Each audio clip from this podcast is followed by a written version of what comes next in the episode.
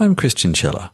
Welcome to my podcast, an enthusiastic ramble through whatever has taken my interest the past week or so. Expect technology, games, history, travel, geekery, and as always, much, much more.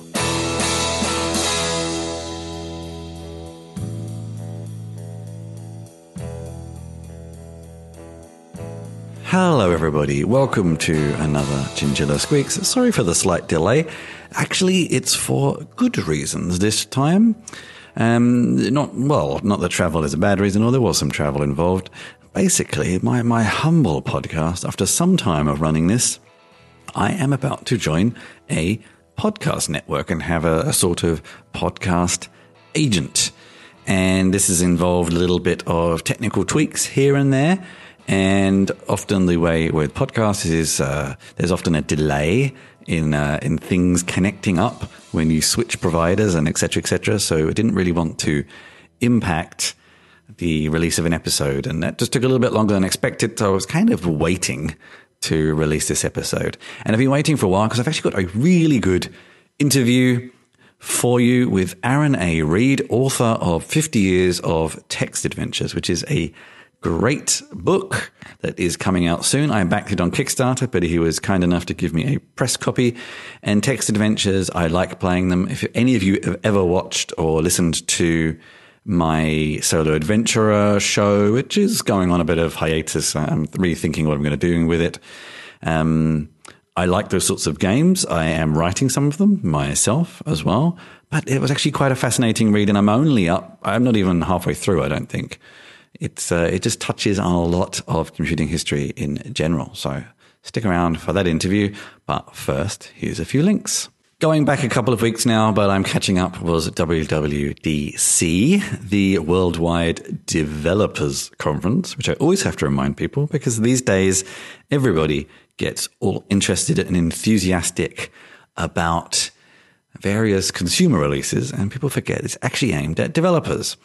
Now, before we get to the elephant in the room, the one more thing, I'd like to cover a few other details. There were operating systems announced. I always like to hear what's coming in macOS, for example. That's one that appeals to me a lot.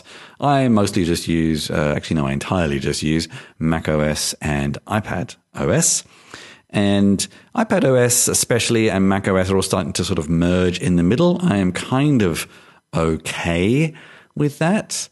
Um, but actually, some of the features that interested me the most were coming in Safari and WebKit. And I have featured here a post from the WebKit blog talking about all the new features in Safari 17. And some of these are quite interesting. And I think the one that caught a lot of people's attention was the one that lets you turn websites into apps. And this Sherlock's to coin a phrase from WWDC's and other Apple announcements. Sherlock's some other applications that do this already. Uh, I think it's interesting because I would imagine a lot of those do it through Chromium, which is quite heavy and is sort of what Electron is, um, which many of you know I have an aversion to. And if it was using the WebKit slash Safari engine instead, it would be much more native and integrated. So I'm interested to try that. I might fire up a VM and I have a video on uh, emulation for macOS and virtualization for macOS and give it a whirl and report back on that in a forthcoming episode. Okay, the elephant in the room, the Vision Pro. I am pretty skeptical, to be honest with you, about VR and AR. AR has a lot of industrial uses, and Apple is kind of straddling here into the sort of business world of, uh, they demonstrated a lot of productivity applications with the Vision Pro, which is still just a prototype, and a lot of it was simulated. Uh, using office suites and, and things like that. And a lot of people are raving about the quality of the experience and will ignore the price because this is still sort of developer early adopter pricing. Um, so I think it's almost irrelevant to think about it right now. But um, I just wonder if it, so. The industrial use cases are looking at things like overlays for safety manuals and part numbers and information and, and things like that in service places, in factories, in installers, which actually has a very practical use. sort of saves this kind of constant having to carry around manuals and call back home to to get details and things like that. Um, but this is not Apple is not in that world. This is the kind of prosumer slash small business owner, and a and there's a couple of posts I will feature here from Computer World and Technology Review that really ask that question of as impressive as impressive as it is, who is it for? Who's it going to be for? And I still, like a few other skeptics, kind of sadly predict this will be a flop. Apple has not had a flop for a while. It's probably due one. I think it's a bit late to the party when the party is almost winding down anyway. Uh, and the other post I feature here talks about can it encourage developers to develop? Um, they're sort of saying that a lot of applications you can just tick a box like you can with many other Apple platforms and it will just work. We always know that is not really the case. Catalyst, the library that just lets you um, allow iPad apps to work on Mac. Many developers don't even enable it, and even the ones that do, they often look and feel a bit weird. So I'm not completely convinced. We will see. I am not particularly interested in trying the device. Uh, it's quite difficult for people with bad eyesight, and I've also heard rumors that for those of us with bad eyesight, and I have very bad eyesight, will also be more expensive. The few times I tried VR, I had the same issue. Uh, I can't even get the uh, headsets over my glasses, for example. So I remain unconvinced. I remain kind of unenthusiastic as well, which is the interesting thing. When I think about things like blockchain and AI, I may not be particularly uh, I don't know, enthusiastic about using them, but I still find them intriguing. But this, I just have no real interest. Um, I kind of like computers and I like computing, but I like computers and computing that, I don't know, give me a separation between worlds. And this is sort of too much uh, crossing, uh, blurring those lines. I don't know. I'm just uninterested, but we will see. And technically, anyway, it's a marvel. and we'll see, I suppose. Next, it would not be a tech podcast at the moment without having something about artificial intelligence and generative AI specifically. And here's just a few quick links. I think we're all fed up with hearing about this. First, on the Washington Post, a list of the websites that ChatGPT uses to get its uh, model from. And some of these were interesting to me because it included some of the obvious ones like Google and Wikipedia, but also things like Scribd, which actually I'm a subscriber to, and several others. So getting um, quite a broad gamut of data, actually, including, and Scribd is a little bit this, but also some others, some sites that have some, shall we say, less than legitimate content on, even vaguely pirated, which is interesting and legally that's a weird legal grey area. Not that ChatGPT already hasn't crossed over into many of those. And then there's also a lot of others that have the potential to expose personal information and private information from a variety of sources that so surprise people. Things like voter registration details, which I guess is all about statistical data, but you're never really sure what's been removed. And then even uh, sites like Patreon and Kickstarter, which got a lot of artists worried about is it taking ideas from there and kind of that's how it creates cool new ideas is by looking at successful projects and things like that. I mean, all of these data sets make sense. I think they just get people concerned about what kind of information is getting in there. And I covered this on the last episode about how you can opt out of this scraping. But have a look at the list there's sort of a few at the top which are fairly obvious, and then the rest are fairly low down on the list, maybe just by their sheer lack of size in comparison to Google and Wikipedia. But some of them are quite interesting and do really start posing a lot of questions. So thanks to the Washington Post for highlighting that and giving us many more things to think about.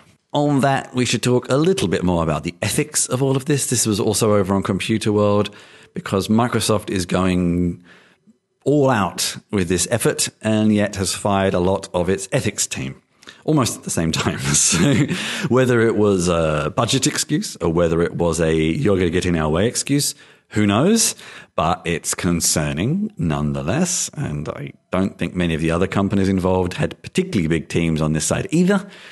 So what's all that going to mean? Again, sort of the top three of the things I say on this show. We shall see. And finally, on this topic from Bass Wallet, strange sort of name, over on Medium, looking at who should take responsibility for quote unquote evil design practices. And Bass actually goes into a lot of the classic tomes that feed this discussion.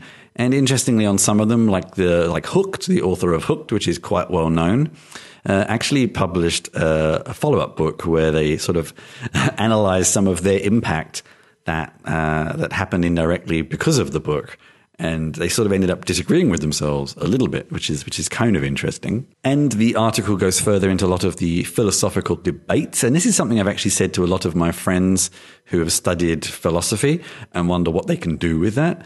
In that, in the past, I don't know about now with things like budgeting issues. Uh, philosophers could be quite valuable in a lot of these companies when it comes to thinking about ethics and sort of potential scenarios. But if you're not one of those companies, and increasingly that may be the case, who is going to be held responsible for this? And I think, unfortunately, in a lot of cases, it's going to be nobody. But who could it be? Who does the buck stop with? Is it the person who implemented the feature? Is it an ethics division? Is it a CEO? Is it a CTO? Is it a lawyer? Who is it? Who should it be? And how can we get more people to think about this instead of just leaving it until when you're sued or when you're dragged through the media because something bad happens? And finally, I have covered how much I like Raycast on the show and on my streams and YouTube and blogs and various things in the past. And I've always been fascinated to know how they managed to make a macOS native application work with a JavaScript API for creating extensions. And they published a blog that tells you just that. It got a little uh, in the weeds for some of uh, my knowledge, but it's still quite interesting to see the process they went through and how many processes they went through to get to an ideal in the long run. So I found it quite an interesting read. And if you're up for understanding some of the technical side of it, even if you don't use Raycast, have a look. And finally, over on the BBC, this was an article about how the, the bottom is sort of falling out of digital nomadism. And uh, in many cases, they talk about how a lot of people just get a bit lonely after a while, to be honest with you. This, I sort of wonder how much the uh, pandemic affected a lot of this. A lot of people kind of got stuck during that period, be it away or just back at home and not being able to go anywhere and maybe realize some of the things they were missing. But there's also an aspect of that uh, I've covered this in. i am not sure if I've covered this on the show or not, or I've just thought about it and talked about it with other people. But a lot of the golden visas, the nomad visas, are starting to dry up as also countries are realizing that digital nomads are not as lucrative as they hoped either. So, and I think something I was thinking about that as well is that the the sort of remote working trend made this also much more acceptable. Did everything kind of coalesce in the middle ground in that there are not as many pure digital nomads anymore, but there's now a lot rem- lot more remote workers. And I have kind of observed this myself in that uh, remote working. There's a lot of us have always said remote working doesn't always mean work from home, but to a lot of people it does. Uh, and that's an interesting discussion point, uh, actually. uh, and some of it's legal, some of it's all sorts of other issues around it, but it's an interesting point. And I sort of wonder if that's the real reason behind all this. For various reasons, remote working is coalescing around the middle ground, and the people who do it on the extreme are sort of, they're kind of done with it. Uh, maybe it's too busy in a lot of these places they used to work at now because everybody can do it, but they don't call themselves digital nomads. Uh, they sort of realize what they missed in the past few years. Whatever the reason, it's interesting to see that this trend that everybody said was the next big thing is sort of petering out now. Um, as always, any of your feedback is welcome. chrischinchilla.com, and you can find out more about uh, how to how to give me your opinions on the show. If you get this through the Substack newsletter, you can also add comments there. And now is my interview with Aaron A. Reed, where we talk about his wonderful book, 50 Years of Text Adventures. Today I am joined by Aaron Reed, who is well has written but hasn't necessarily released yet a book covering one of my favorite topics that I've also written a few things on myself but he goes much deeper. But let's uh, maybe have a little bit of an introduction to who you are and what you've done before and your interest and what brought you to writing this book in the first place. And then we'll come to the actual book itself. Yeah, thank you. Great to be here. Um, I have always been interested in interactive fiction, which is essentially, very broadly speaking, computer games without graphics, right? So some of the very earliest computer games were in this category because computers kind of, you know, couldn't render 3D worlds and stuff at the time. But it's kind of continued in the decades since then to be a thing that hobbyists and amateurs, and even in some cases, commercial entities are making again. And as a writer, it's just always fascinated me this kind of intersection of literary writing, storytelling with the written word, mm. and all the different things computers can do.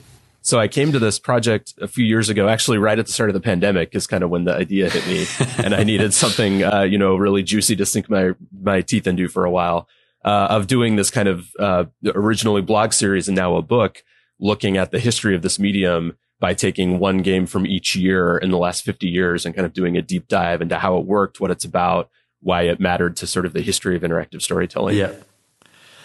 And just having a quick look at your website, I can see you've got a few interactive fiction pieces.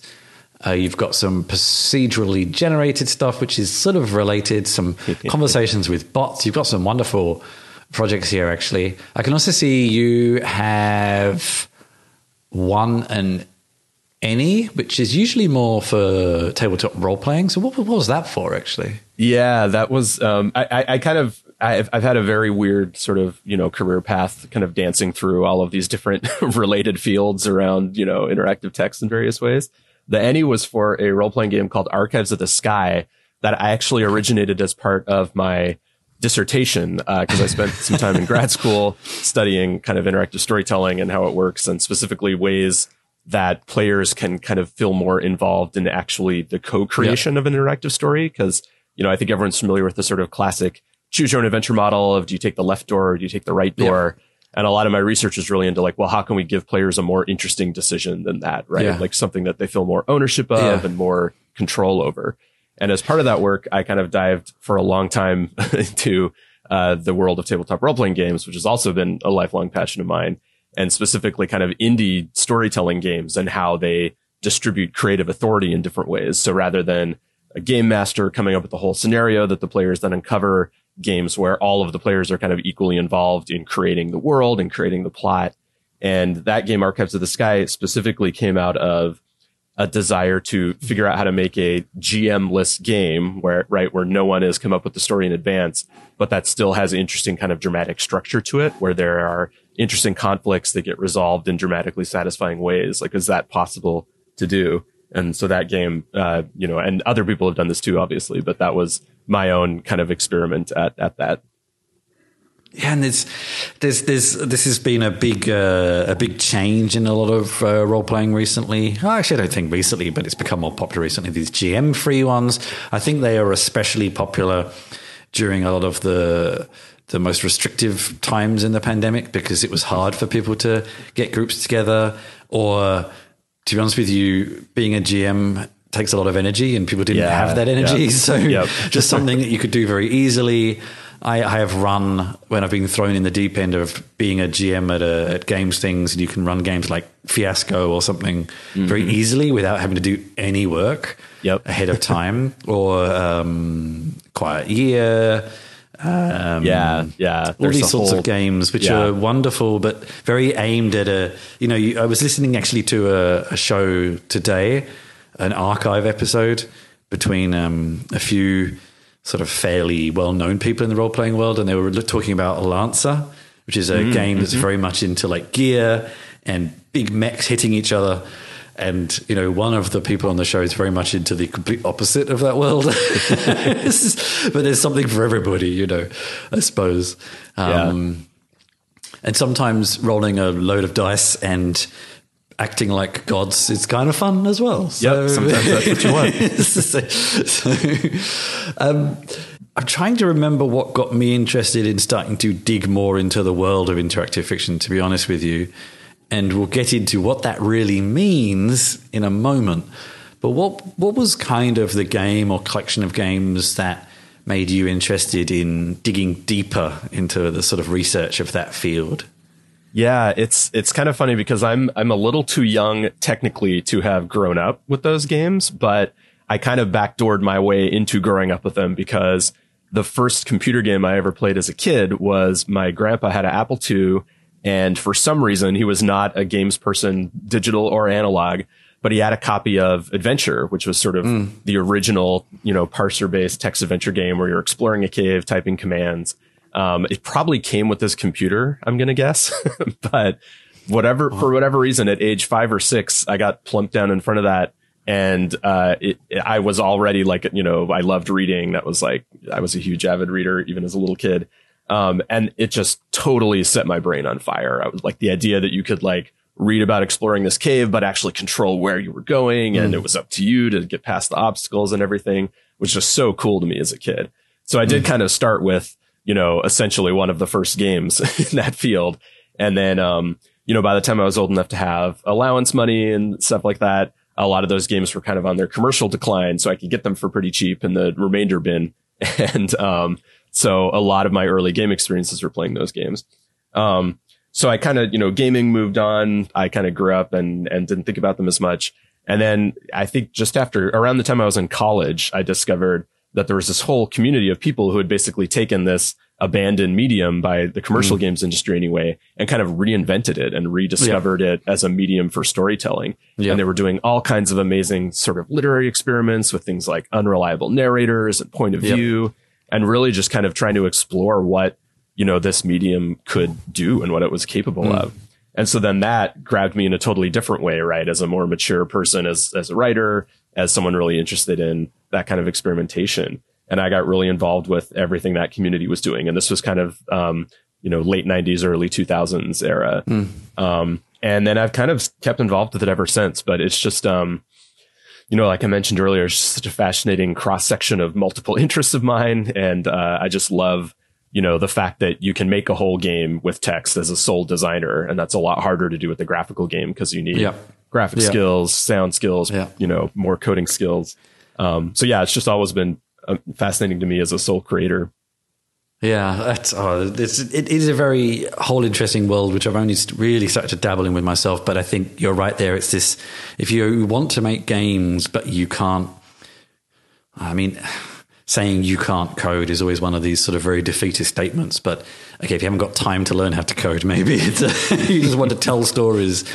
Um, there are ways of doing it. Um, and it, it's interesting because there's even tools that start to cross over. Like, I don't know if you ever looked at uh, Inky, for mm-hmm. example, yeah. which sort of gives you these paths into taking it into a game engine like Unity.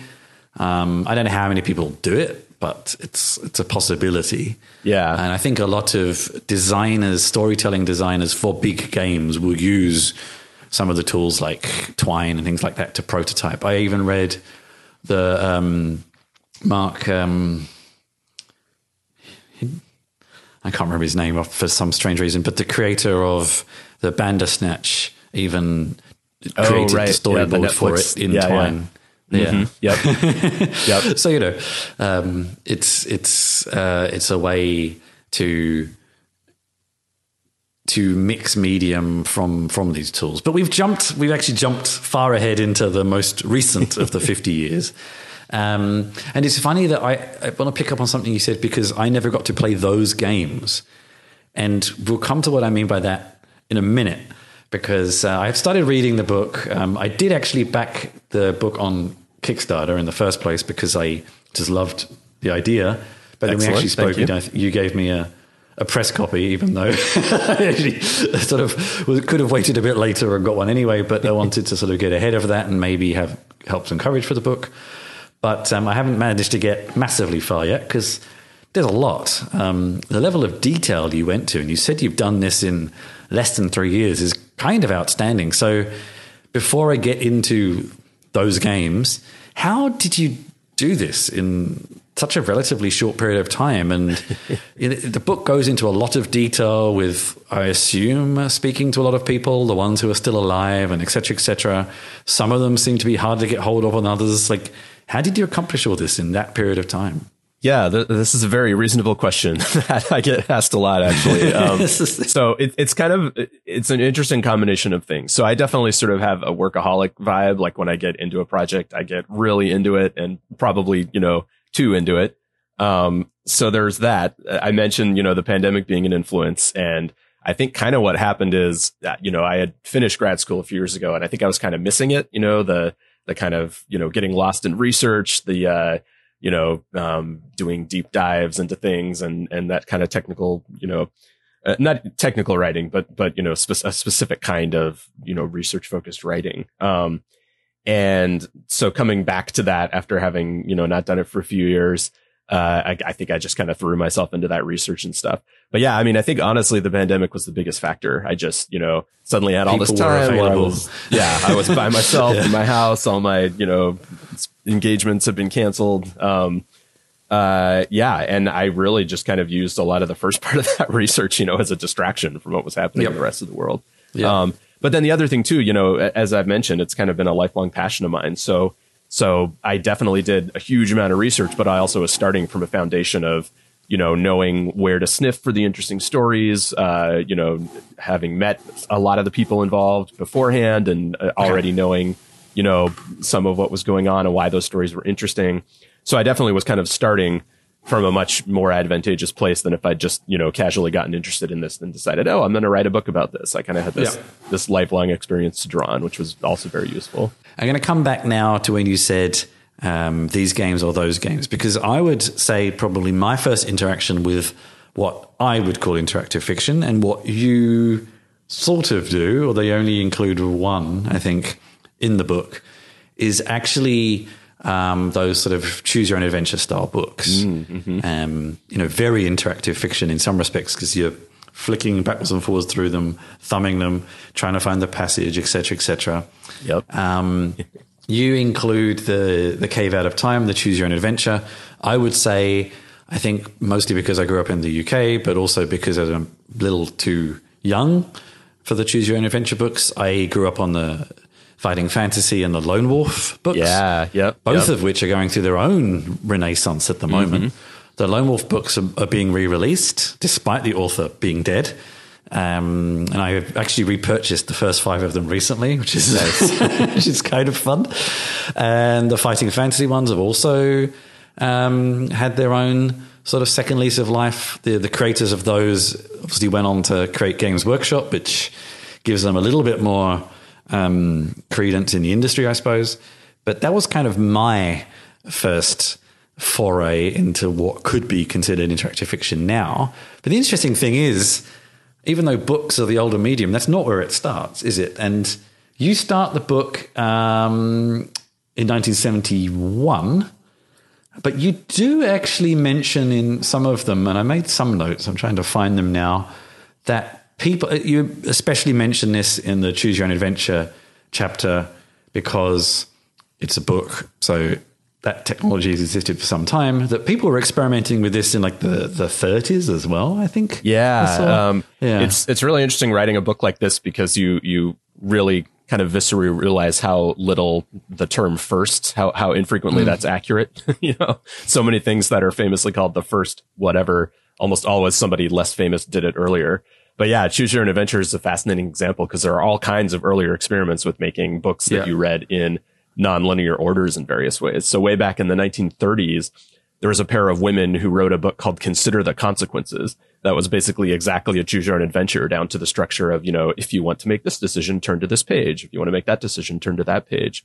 Mm. Um, and you know, there's there's various other examples. There was a whole um, thing in the 50s called tutor texts, and the idea was it would be sort of like multiple choice quizzes on various subjects. And you would turn to a different page for each, each answer. And the idea was they could actually then, if you guessed, you know, if you answered B and it was supposed to be D, they could then on that page give you an explanation of, oh, if you answered B, you must have made this kind of incorrect assumption. So here's where you went wrong. Here's how you could try again. Right. Um, so yeah, there were, um, there's all kinds of experiments of that. Speaking of game books specifically, um, uh, the other thing I was going to mention is that you know you mentioned there's only one choose your own adventure book, and there are a lot of examples of that in this book where it touches on a lot of kind of related genres, right, in different ways. And one of those is the genre of play by mail games, which before, Oh, yep. uh, you know, home computers were as cheap and available as they are now was, you know, for a while a really popular genre where you basically were playing a very complicated multiplayer digital game, but you were operating it by mailing in through the physical mail your mo- your moves for the next turn and getting back these Yep. printouts of reports of what had happened in the computer game world, right? Yep. Um, so uh, yeah, one of the another super early choose your own adventure style book was created by um, an early play by mail gamer uh, um, uh, uh, who also made the tabletop role playing game Tunnels and Trolls, and it was a tie-in for that. So anyway, yeah, it's, it's so that, interesting yes. to me how yeah how how interrelated this history is. Digital analog games, kind of like jumping back and forth. A lot of overlapping creators. Um, yeah, it's just it's a really fascinating, complicated history. And some even tried. Um, I know the creator of the Lone Wolf books did, and I think Fighting Fantasy. These are obviously later. Maybe you cover them in the book. Uh, phone games as well. Yeah. Yeah, I don't actually talk about one of those in the book, but yeah, I don't I'm think they were very popular, were they? Those. Yeah, it's another weird little niche genre. Yeah, you would call up a phone line and play a choose your own adventure audiobook basically over your touchtone phone. Yep. It's interesting because even um, with the advent of digital assist, uh, with even with the advent of voice assistants, um, they, they do exist interactive fiction on Alexa and things like that, but they don't seem to be as popular as you think they would be. Yeah, Um, that's that's yeah. another one that the book doesn't cover, but yeah, they're kind of coming back in a way with with you know Yeah. platforms. Siri as a platform. Yeah. Yeah, yeah. It's it's. It, it amazes me how every time, you know, throughout this whole history and continuing today, obviously, every time there's a new piece of hardware or a new software approach, people will immediately try to figure out how to tell stories with it, right? So, um, you know, most recently we've got, you know, the whole AI wave of, of I was large wondering if you language models. mention and AI Dungeon. Yes, try to figure I know out, it's in the book, but I haven't got that far. Obviously, Yeah, I haven't but- tried it since a lot of the recent improvements to to Yeah. AI. But it's um, It's changing weekly. Yeah. Yeah. Interesting time. And uh, actually, one thing I you sort of noted with the, the the writers from the 1930s book, but I've only got the first 10 years in the book so far.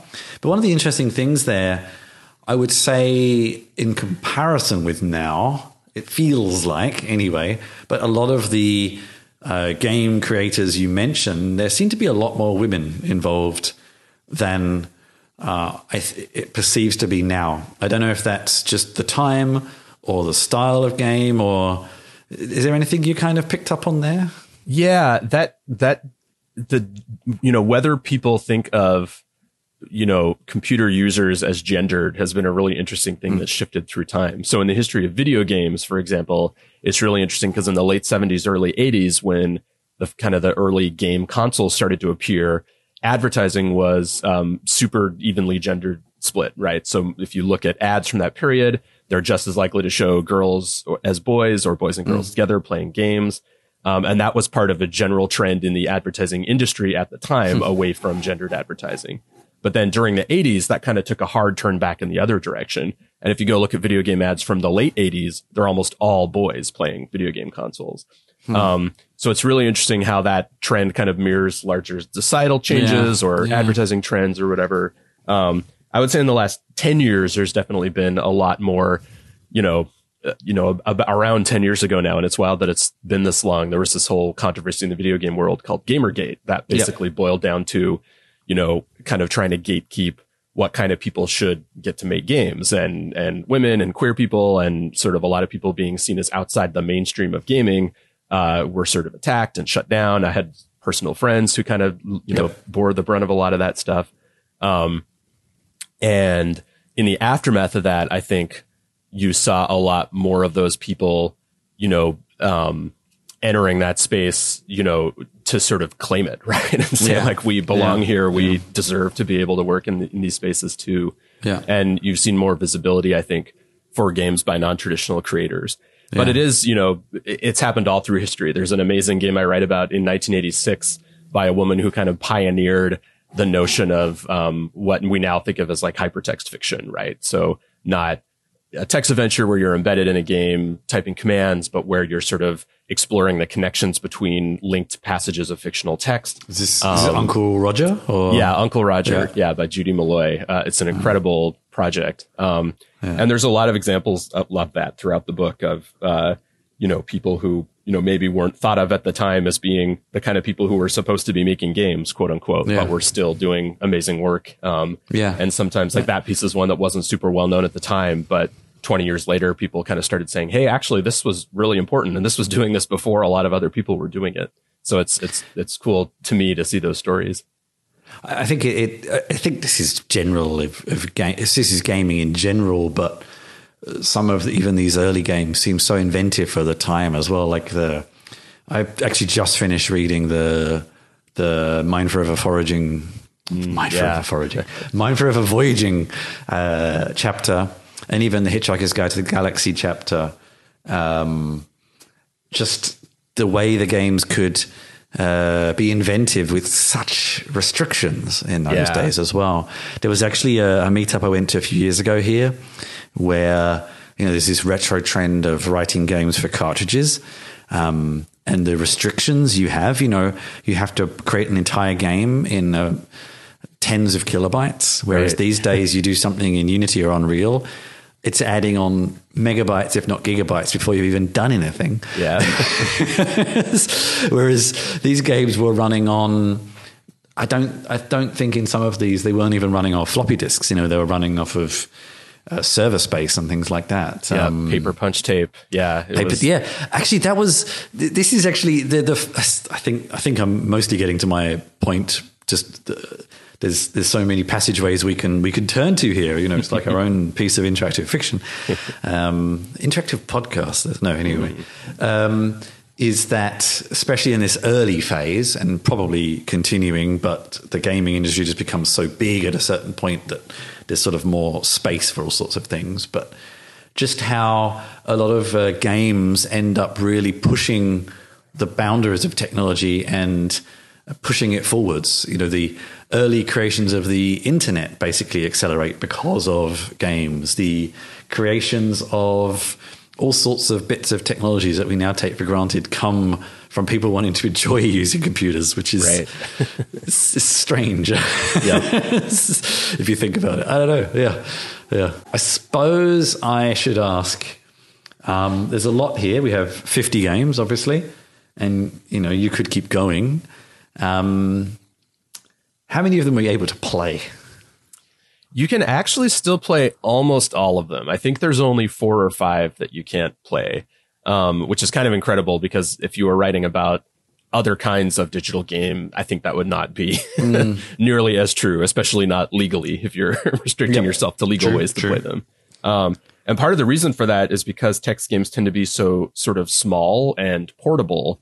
Um, it's easy to write emulators or to write new platforms to play them on as technology changes, right? So if you look at something like, you know, a Sega Genesis games, um, until yep. we got to the era of internet emulation and stuff, uh, for a while, as that hardware was fading, it was really hard to be able to play any of those games unless someone had, you know, sort of taken the time and effort to port them to a new platform, um, because they were tied to that hardware and they were tied mm-hmm. to, you know, particular requirements kind of of playing them at that time.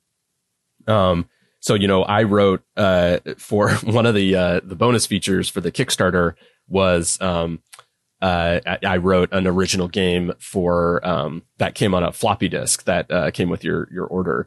And the floppy disk also had the full contents of the book on it. So I only had, I think it was like 92 kilobytes of space left over. Um, and A, I could do that in a text adventure, which again, you can't say most other game genres.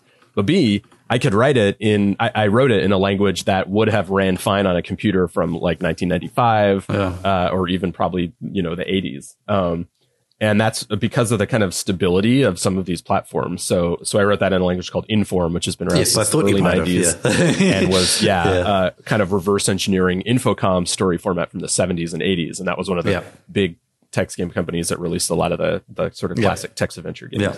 Yeah. Um, yeah. So people are still writing games in Inform now, yep. and they're kind of essentially running on the same engine that was devised yep. in the late seventies, which is kind it's of only amazing. up to version seven, which for something yeah. this yep. that old is is pretty outstanding. Yeah, uh, I have tried it. It's it's interesting because the the strange thing that changes throughout this storyline is, of course, that to begin with, it's very freeform.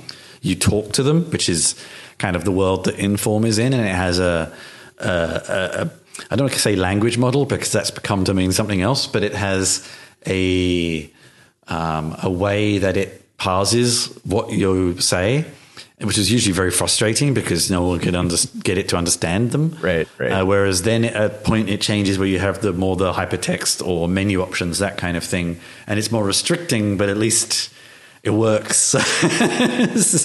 um, Yep. yeah, yeah.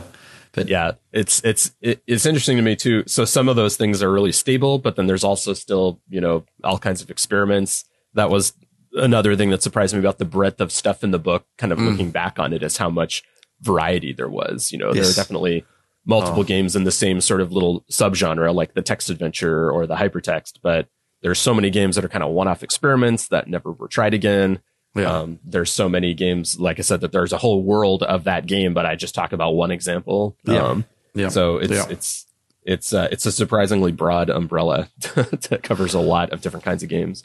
Well, as I say, I've only got uh, 13, 14 chapters in so far at the point I'm recording this with you.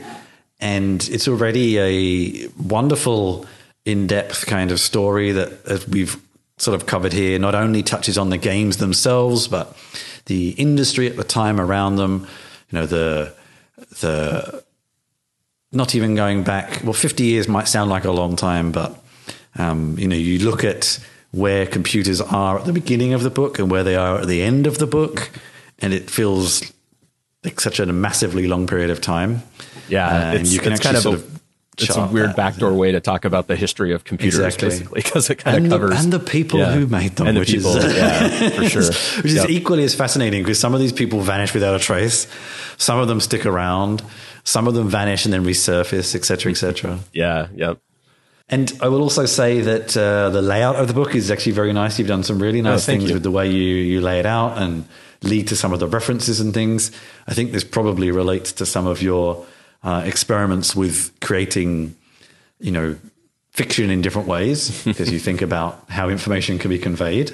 Yeah, And it's it's in some it's- respects, you've tried to make it interactive, even though it's not. yeah, I, I, tr- I try very hard to sort of like cross reference the other games in the book because Yeah. I wanted you to be able to sort of, you know, you could read it chapter by chapter going forward. Yeah. But I also thought it'd be real interesting if you start the last chapter and saw what games, you know, Yeah. influenced that and jump back to those and then saw what games influenced those. So I think you could kind of trace a path, you know, in the other direction or, or bounce around or, you know, I Yeah. think it would be interesting to sort of read it rhizomatically, you know, just as the connections, uh, come across, you know, what you're looking at. So I'm going to ask three final questions, maybe two in a bit. The first one is maybe 50 years is a bit long to look ahead, but let's say 10 years. What do you think, uh, if you were to make a, a follow up to this, a supplement in 10, 20 years, what kinds of games do you think you might be writing about? Yeah, that's a good question. Looking back on this history, people have almost always been comically wrong about their predictions about what the future uh, of games is going to be. Uh, you know, in in the 80s or in the 90s is a good example. CD-ROMs came out and everything was going multimedia and full motion video, and so everyone was like, "Wow, 10 years from now, we're going to have games on DVDs with hundreds of hours of footage and live actors video everywhere." CD, don't we remember you well? Yes. Yep. Um, but then, of course, that completely died a few years after that, right? I think right now there's so much AI hype, and it very Yeah. well may be that 10 years from now, games are all entirely driven by generative AI, but it could also be that it's the thing that fizzles out. And for whatever reason, you know, and there's all kinds of potential reasons legal, moral, uh, technological. You know, we don't go down that path uh, or fully commit to it anyway. So I think it's hard to say, but I think the one thing that is going to remain constant is that people will still keep making text games of one kind or another because it's, you know, like we said at the start of the show, it's just such a, it's easy to do, right? One, one person can make a full game and that's Yeah. super appealing. You know, language has been around for thousands of years. It's not going away anytime soon. So we're going to, you know, continually be fascinated with how you tell stories with language and how computers can help you do that in a new and interesting way. So, uh, you know, I think 50, 10 or 50 or 100 years from now, people will still be making games that are largely driven by text and what they actually look like. No one can say, but I'm pretty confident as a medium, it's, it's going to stick around and continue to evolve. Yep. I hope so too. Um, and as we see, there's a resurgence in some of these older formats, like the Choose Your Own Adventure books. Whether that's just it's the same people who bought them 30 years ago who now have money and time on their hands, who knows? Uh, so I guess we'll wait and see for what the equivalent might be in 20 years or so. Um, so I guess most people have missed the Kickstarter, um, but the book is shipping on June 23rd, so in just under a month. Um, time of recording. If Yep. people were too late for the Kickstarter, I guess they can still get a copy on your website. Yep, you can looks of it? still Yep. uh, you can still pre-order. Um, some of the physical editions of the book are sold out or close to selling out. But if uh, the quickest way is to just Google 50 years of text games, and you should pull up um, the place Yeah. you can pre-order it. Um, uh, there's quite a lot of the paperback still available in particular, so um, that edition should be around at least Yeah. for the next couple months.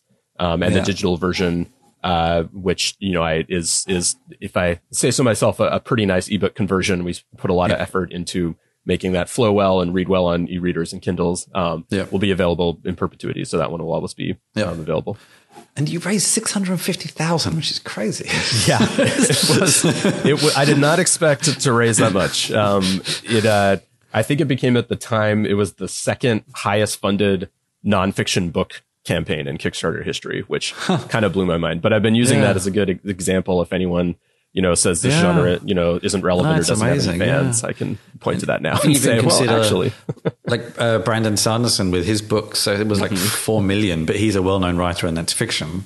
yeah, that's I think it was not forty bad. million because I, I calculated at one right, okay, point. I calculated at one point what percentage of a Sanderson I was as the new sort of you know uh, m- uh, measuring stick for. Didn't that also include four books, I think, as well? So you have It's to like point oh oh eight Sandersons. and it's like, well, that's pretty good. I'm pretty happy with that. And if people want to stay in touch with you, I think you have uh, Aaron Reed, double A, or uh, sorry, Aaron A. Reed, there's lots of A's there, double A, Aaron A. Reed.net. Yep. And a lot there. There's a mailing list and et cetera, et cetera, which I'll sign up to.